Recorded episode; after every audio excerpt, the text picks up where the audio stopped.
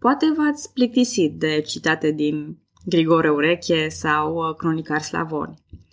Așa că o să încep acest episod cu un citat din primul rabin șef al Imperiului Otoman, Elia Ben Elkanah Kapsali, care scrie în lucrarea sa Istoria Otomană despre Ștefan următoarele. Citez. Dat fiind că țara sa este mică și locuitorii ei sunt puțin numeroși, dar cu toții viteji care se adăpostesc în munți și văi, cine ar avea îndrăzneala să se apropie de ei? Așadar, când Ștefan a aflat că Zucazan a pornit la luptă împotriva stăpânului său, sultan Mehmed al II-lea, a început să urzească fel de fel de planuri. Pe ascuns, a pus capăt supunerii sale și și-a scuturat umerii de povară. Am încheiat citatul. Asta era începutul unor războaie anti-otomane care aveau să-l transforme pe Ștefan cel Mare. El demonstrase deja în câteva rânduri o iscusință militară deosebită, dar natura lui belicoasă și nerăbdătoare îl împinse să-și caute ceartă mai cu toți vecinii de până acum. În anii 1470, ieșea la suprafață tocmai această parte întunecată și haotică a lui Ștefan.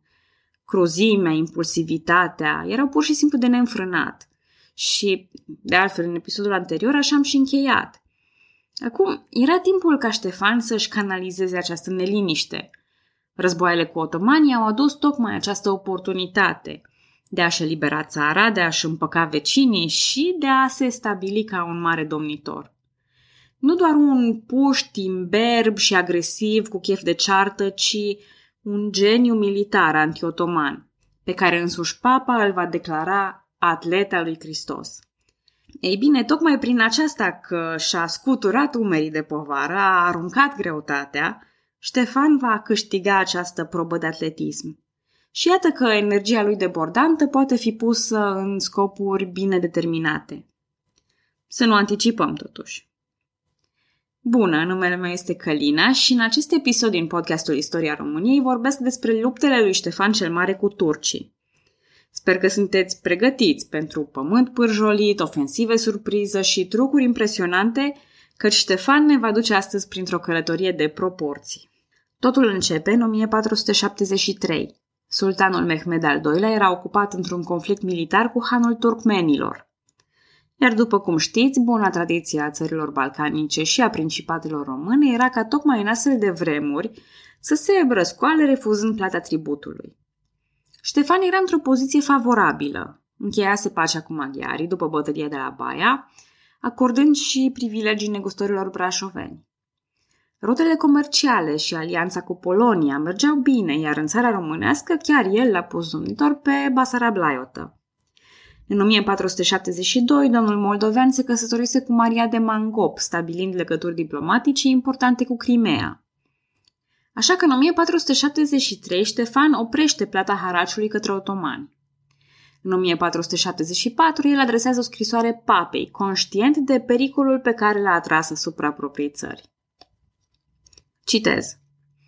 Noi, împreună cu toată puterea pe care ne-a dat-o Dumnezeul atotputernic, suntem veșnic și din toată inima pregătiți întru totul, având de gând să ne batem pentru creștinătate din toate puterile.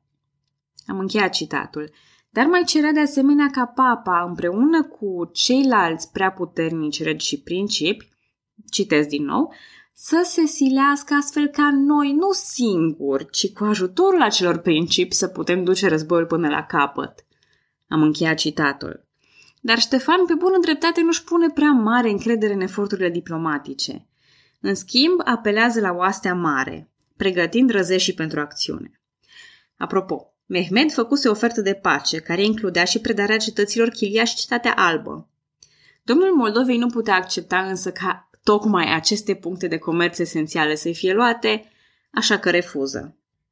De data aceasta, trupele otomane nu sunt conduse de sultan însuși. Comanda este a lui Suleiman Pasha, care era atunci în plin asediu al cetății venețiene Școdăr. La ordinele sultanului, Pasha ridică asediul și își strânge trupele la Sofia, începând lungul marș spre Moldova. Estimările acestor forțe, la 120.000 de oameni, sunt probabil exagerate. O cifră mai realistă ar fi la 50.000, cu 15.000 dintre aceștia fiind uh, oșteni valahi. Suleiman Pașa face joncțiunea cu trupele valahe și se bucură de un pic de odihnă, după ce Basarablaiot decide să parieze pe otomani. În Moldova, pregătirile sunt în plin avânt. Ștefan strânge, realist vorbind, cam 30.000 de oameni, dintre care aproape o treime sunt răzeși, deci nu luptători profesioniști. Printre oștile sale se numără și niște ajutoare din partea vecinilor, cam 2000 de maghiari, 2000 de secui și 2000 de polonezi. Un număr deloc impresionant cu care, vorba vine, Ștefan trebuia să apere creștinătatea. Și totuși era cea mai mare armată strânsă vreodată de Moldova. Șanse erau, dacă Ștefan își juca bine cărțile. De obicei, aș juca bine cărțile însemna aduce un război de atriție, adică să abordeze tactica pământului pârjolit. Asta a făcut și Ștefan, care lasă în fața turcilor doar sate arse cu populația și animalele evacuate. Fântânile otrăvite, atacurile surpriză și frigul își spun cuvântul. Suleiman nu îndrăznește să încalce poruncile sultanului și își continuă înaintarea. Între timp, Ștefan alege un loc potrivit pentru lupta decisivă, la sud de Vaslui. Acolo, într-o vale îngustă a râului Bârlad, otomanii găsesc câteva sate care nu fusese răpărăsite. În sfârșit, un loc unde trupele otomane se puteau odihni. Dar uh, mâncarea și odihna nu sunt de ajuns, căci condițiile meteo sunt în continuare vitrege. O ceață densă, o ploaie măruntă, care transformă valea într-o adevărată mlaștină. Frigul. Otomanii intraseră de fapt într-o capcană lui Ștefan. Și iată cum începe totul. De peste râu, mai adânc în vale, încep să se audă buciumașii moldoveni. Otomanii trec peste bărlad și prin zona mlăștinoasă, încet, pe rând. În niciun moment ceața nu le permite să-și vadă inamicul, ci doar zgomotul îi atrage tot mai adânc înspre locul hotărât de Ștefan. Apoi, ca să pluseze, cavaleria ușoară moldovenească interceptează avangarda otomană. Taie câțiva turci, se retrage înapoi în zona zgomotului. Odată, de două ori, de trei ori, turcii convinși că sursa zgomotului și atacurilor de cavalerie e grosul armatei lui Ștefan, înaintează tot mai mult. Însă, în vale erau doar o mână de oameni, secui, maghiarii, infanteria moldovenească profesionistă și acea cavalerie de hărțuire. Avangarda otomană, înfuriată, ajunge acolo înainte ca tovarășilor de arme să termine traversarea Mlaștinii. Deci, practic, se detașează o porțiune mare din armata otomană în față. Capcana se închide, otomanii sunt atunci exact unde trebuie să fie, în câmpul de acțiune al armelor de foc. Pentru că, da, de pe dealurile înconjurătoare începe să se tragă cu săgeți și cu ghiulele de tun. În ceață, moldovenii nici ei nu văd prea bine unde să tragă, dar haosul funcționează în favoarea lor. Trupele de infanterie, angajate acum în luptă cu otomanii, se retrag în continuu pe nesimțite, într-o manevră, dacă mai țineți minte, a la Hannibal. Atrag otomanii tot mai adânc, fără ca ei să-și dea neapărat seama, unde tunurile și arcașii sunt cele mai eficiente. Acum, din spate, grosul armatei otomane nu vede prin ceață că fața, avangarda, a fost prinsă într-o capcană, așa că își continuă înaintarea, crezând în continuare în zgomotul din față. Podul de peste Bârlad se rupe aproape în totalitate și asta întrerupe liniile de comunicare. Apropo, acolo, în spatele podului, rămân încă neangajate trupele lui Basarab Laiotă. Între timp, în avangardă, otomanii reușesc să forțeze linia de retragere a moldovenilor și chiar să înceapă să o înconjoare pe flancuri. Grosul armatei otomane e chemat de alte tobe și buciume spre vest, înainte de zona de conflict. Dați-vă seama că aici, în confuzie, unii înaintează, iar alții au poziție cu fața spre dealurile din vest, așteptându-se la un al doilea atac de acolo. Cavaleria grea, elita boierilor și însuși Ștefan erau într-adevăr ascunși în pădurile acelea de pe dealuri. Dar nu în vest, ci în est, în estul văii. Cu avangarda otomană crezându-se pe val, atacând flancurile moldovenești, cu mijlocul turc orientat spre totul alt deal și cu Basarab Laiotă părăsit pe celălalt mal al Bărladului, acum e momentul lui Ștefan. Oamenii lui năvălesc dinspre dealurile împădurite într-o șarjă nebună, luând otomanii complet prin surprindere. În haos, otomanii încearcă să se repoziționeze, să se întoarcă 180 de grade, dar sunt supuși în continuare ploi meteorologice, ploi de săgeți și atacului furtunos al cavaleriei lui Ștefan. Avangarda otomană se retrage din fața acestui dezastru. Dar Ștefan nici să aude de așa ceva. Turcii sunt fugăriți înapoi de-a lungul văii, unde dau peste grosul armatei otomane. Suleiman nu înțelege ce se întâmplă și ordonă până la urmă retragerea generală. Și Basarab Laiotă, împreună cu Valahi, fug de pe câmpul de luptă fără să angaja în bătălie și s-ar părea, după unele surse, că până la urmă și trădează și intră de partea lui Ștefan. Timp de trei zile, trupele lui Ștefan îi aleargă pe otomanii în retragere, provocând noi și noi pierderi. Cronicarul polonian Dlugoș ne spune că au scăpat puțin turci, căci caii moldovenilor erau iuți și i-au prins din urmă. Conform aceluiași cronicar, Ștefan a capturat și o pradă de război importantă din aur, argint, purpură, cai și obiecte prețioase.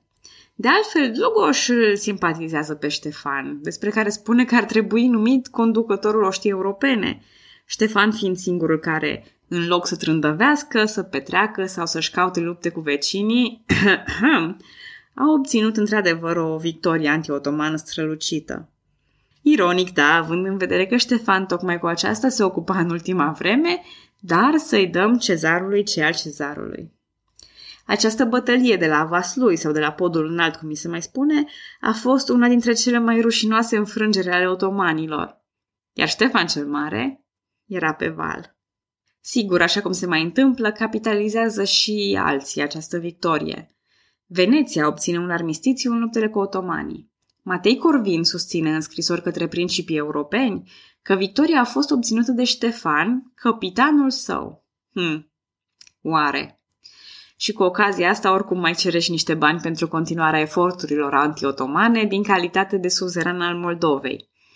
Papa îi trimite atunci mai mulți bani lui Matei, iar lui Ștefan îi trimite cuvinte frumoase, precum acel atlet al lui Hristos sau principe al creștinătății. Iată că renumitele laude ale papei sunt puțin mai complexe. În primăvara următoare, Ștefan rămâne cu laudele în brațe, căci niciun principe european nu-i trimite ajutoare pentru meciul de revanșă. Ah, să nu exagerez, Ștefan primește și o bucată de brocard de la venețieni, ceea ce e, e ceva. În primăvara lui 1475, colonia genoveză Cafa cade în mâinile otomanilor, apoi cade Mangopul, turcii stabilind o prezență în Crimea. Se pare că, în mod clar, cine urmează? Păi Chilia și Citatea Albă. În primăvara lui 1476, la cererea sultanului, tătarii din Crimea atacă estul Moldovei.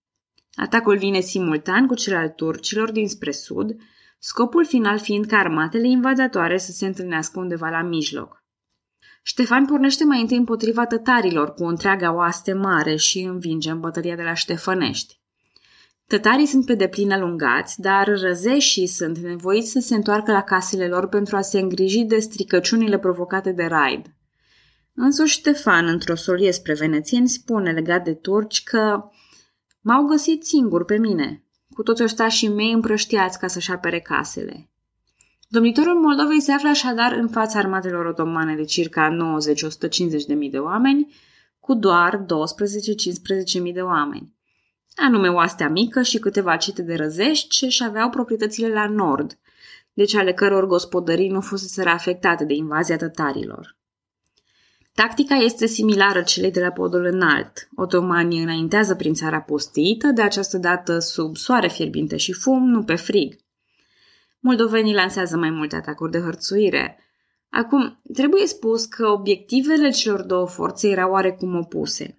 Mehmed, care de data aceasta își conducea singur armata, voia să forțeze sfârșitul războiului printr-o singură bătălie. Pe de altă parte, Ștefan își dorea să amâne cât mai mult o bătălie decisivă până la întoarcerea răzeșilor. Când tabăra otomană se așează la războieni, nu e foarte clar dacă Ștefan urmărea o victorie clară sau pur și simplu o schilodire a armatei lui Mehmed. La fel ca la podul înalt, Ștefan ascunde un corp de cavalerie în pădure pentru a ataca din flanc. De asemenea, organizează o diversiune pentru a atrage pe otomani în dreptul armelor sale de foc și al arcașilor. De data aceasta alege 4.000 de călăreți care să atace prin surpriză tabăra otomanilor și să se retragă. Acesta se întâmpla pe la ora 15 în condiții de căldură. Mehmed ordonă cavaleriei sale de Achingi să-i urmărească pe călăreții moldoveni, care se retrag înspre Valea Pârâului Alb sau Valea Albă. Pe ambele părți ale văii, Ștefan pregătise întăriri cu trunchiuri de copaci, căruțe și tunuri. Și turcii mai cad odată în capcana asta, avangarda lor fiind prinsă acum în focurile de tun și de săgeți pregătite acolo. Călăreții ascunși coboară și ei din pădure, reușind să dezorganizeze cavaleria otomană. Mehmed le ordonă atunci ienicerilor să atace pozițiile bine apărate ale moldovenilor de pe dealuri. În două valuri ei sunt respinși de tunuri și de săgeți, începând acum să dea semne de retragere. Dar spre deosebire de podul înalt, aici chiar Mehmed în persoană își conduce trupele. Iar el împreună cu Spahia, adică acea cavalerie de elită, intră în luptă și ridică moralul ienicerilor istoviți. După lupte crâncene, spre seară, apărarea moldovenilor e într-un final spartă. Ștefan se decide la o retragere tactică și ordonă unui mic contingent din oastea mică să acopere retragerea pentru restul armatei. Se retrage în timpul nopții de pe câmpul de luptă, obținând totuși un succes destul de notabil. Aproximativ 30.000 de turci și-au găsit sfârșitul în ambuscarea lui Ștefan și mai ales cavaleria ușoară otomană fusese anihilată. Domnitorul, împreună cu armata, se retrag în cetățile Neamț, Suceava și Hotin. Acum, de ce e important că turcii și-au pierdut tocmai trupele de Achingi? Pentru că fix aceste trupe asigurau bunul mers al operațiunilor militare, prin expedițiile acelea de jaf care asigurau hrana. Păi bine, turcii acum asediază cetățile lui Ștefan fără succes. Despre asediul cetății Neamț, Angiolelo, care lupta de partea otomanilor, spune așa – Uh, cei din cetate n-au vrut cu niciun chip să stea de vorbă cu noi și toți se apărau cu tunurile și nu le păsa de noi. Ce făcea Ștefan în acest timp? Asta ne spune Grigore Ureche. După pierderea oștii din tâi, strângea păstorii din munți și argații, adică aduna orice om capabil de luptă, cu alte cuvinte încerca din nou să strângă oastea mare. În același timp, o forță de ajutorare de la Matei Corvin se apropia. Otomanii, după ce suferiseră toate acele pierderi, nu au mai stat pentru încă o rundă. La 8 septembrie traversează Dunărea și se retrag din Moldova. Conform unor surse, Ștefan i-a mai caftit o dată și la plecare, recuperându-și prada de război. Dar în urma acestui război cu turcii și a asasinării lui Vlad Țepeș, au loc evenimente de sprijinire a aliaților ca domni în țara românească, despre care am povestit în episodul 42. Ștefan știa că otomanii plănuiesc o nouă invazie și de asemenea învățase să nu mai conteze pe promisiunile de întrajutorare ale vecinilor. Dacă ar fi avut un aliat măcar în țara românească, lucrurile puteau sta altfel. Dar despre acestea am povestit deja și cred că merită să vedem ce spune Ștefan într-o solie venețienilor. Citez. Fiindcă turcul s-a împiedicat de mine, mulți creștini au rămas în liniște vreme de patru ani. Am încheiat citatul. Și aici e vechea bubă, elefantul din cameră, discuția pe care o tot amân de câteva episoade. Au fost țările române pavăza creștinătății? Răspunsul, ca de obicei, e colorat în nuanțe de gri. În episoadele recente s-a putut vedea un fel de tipar, când sultan oarecare era ocupat în Asia, domnitor român oarecare oprește haraciul. Aliații vestici îl ajută puțin spre deloc. Trupele otomane vin, sunt slite de puteri prin tactica pământului pârjolit, după care câștigă sau pierd bătălii, se retrag. Domnitor român e leudat de principii și de regii catolici, ridicat în slăvi, dar el totuși reia haraciul după o vreme, fiind forțat de diverse circumstanțe. Eu am zis și repet mereu că nu sunt istoric, părerea mea e irelevantă, sunt doar unul dintre acei români pricepuți și la politică și la fotbal și la istorie. Dar dacă ascultați acest podcast, nu prea aveți de ales, adică v-ați uh, cadorisit cumva și cu părerea mea. Cred că domnitorii români au încercat din răsputeri să-și asigure independența cu resursele limitate pe care le aveau la dispoziție. Cred că o parte dintre ei au făcut treabă bună, având victorii senzaționale împotriva turcilor. Cred de asemenea că Occidentul a promis, și a vorbit mai mult decât a făcut pentru acești domnitori. Cred că, așa cum zice Ștefan, românii i-au ținut ocupați pe turci câțiva ani cu războaiele. Și în multe privințe, da, românii au fost pavăza creștinătății pentru că turcii au fost opriți sau mai degrabă întârziați aici. Cam așa funcționează o pavăză, deci metafora funcționează. Dar problema este că această expresie e forțată ca având un alt sens. Cumva că Occidentul s-ar fi lăfăit în pace, au construit catedrale și au făcut artă, în timp ce românii o duceau greu, se luptau cu turcii și asta le-a încetinit dezvoltarea. Mai mult că românii făceau chestia asta din vreun spirit de sacrificiu titanic pentru apărarea creștinismului și a Occidentului. Implicația e de multe ori că Occidentul acum ne-ar datora ceva, iar în această logică sunt mm, foarte multe probleme. În primul rând, Occidentul avea războaiele și problemele lui. Nu era vreo pax romană nici pe acolo. Doar că acolo se luptau între ei, nu cu turcii. Apoi, românii n-au făcut-o niciodată pentru Occident. Că mai exagera bombastic Țepeș, cum a trecut el prin foc sudul Dunării spre gloria lui Matei Corvin și a catolicismului, astea sunt probabil lingușele clasice menite pentru a atrage susținere. Domnitorii români urmăreau niște interese proprii, și asta o dovedește pendularea continuă între puterile din jur. În cel din urmă, e pueril a crede că istoria funcționează pe datorii morale. Occidentul nu ne datorează nimic, ne datorăm doar noi, nouă înșine. A asculta și a vorbi despre faptele mari ale domnitorilor români e firesc. Nu e nicio rușine să fii mândru de istoria ta, ba din potrivă normal că ținem cu răzeșul ăla care abia și-a pus de o casă și ridică lopata la turc când vine să-i o calce. Normal că ținem cu Ștefan în manevrele sale militare, care sunt incontestabil impresionante. Dar e important să nu mi se urce la cap. Să descoperim că sunt și alte culturi, alte popoare care au făcut lucruri interesante. Să le acceptăm și să le prețuim. Tocmai asta încerc să spun, că înaintea războiului cu turcii, Ștefan cel Mare era pe cale să îi se urce la cap. Putea deveni atunci un tiran răzbunător cu reputație pentru tortură și cruzime, dar a devenit un militar strălucit și un erou al Moldovei. În fond și la urma urmei, Ștefan cel Mare a fost mare pentru că s-a ridicat deasupra propriei sale personalități și a învins acele porniri de bază, nu i s-a urcat la cap și a ajuns Ștefan cel Mare. Și da, în episoadele următoare mai am multe de spus despre el. Nu vă îngrijorați că ajungem și la biserici și la femei. Pe data viitoare!